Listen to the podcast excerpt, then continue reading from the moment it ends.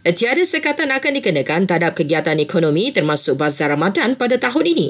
Perdana Menteri memaklumkan SOP-nya akan diperhalusi dan diumumkan apabila sampai masanya nanti. Sebelum ini, ada peniaga bazar Ramadan meluahkan rasa bimbang tidak boleh berniaga akibat lonjakan kes COVID-19. Sementara itu, 21,072 kes COVID-19 dicatatkan semalam, turun kira-kira 1,700 kes berbanding kemarin. Ia juga menyaksikan jumlah keseluruhan kes COVID-19 di negara ini melepasi angka 3 juta. Kementerian Kesihatan mengesahkan tiada virus COVID-19 dalam bekalan air bersih.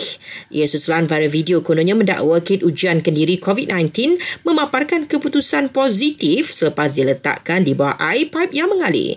Jelas KKM, keputusan tidak tepat atau mengelurukan boleh terjadi jika kit ujian digunakan secara salah.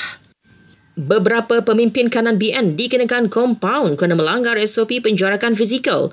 Ia susulan viral video Majlis Pelancaran Brigade MIC Johor di Kota Iskandar semalam yang sesak dengan kehadiran orang ramai. Seguati kepada Jemaah Umrah Ikram penangguhan selama sebulan perjalanan menunaikan ibadat itu akan dibayar pada Jumaat ini.